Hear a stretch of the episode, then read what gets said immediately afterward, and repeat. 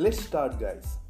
So this session is for them who wants to make money fast real fast. So if you want to earn money legally you have to sell something or you have to offer something. So in exchange you got the money.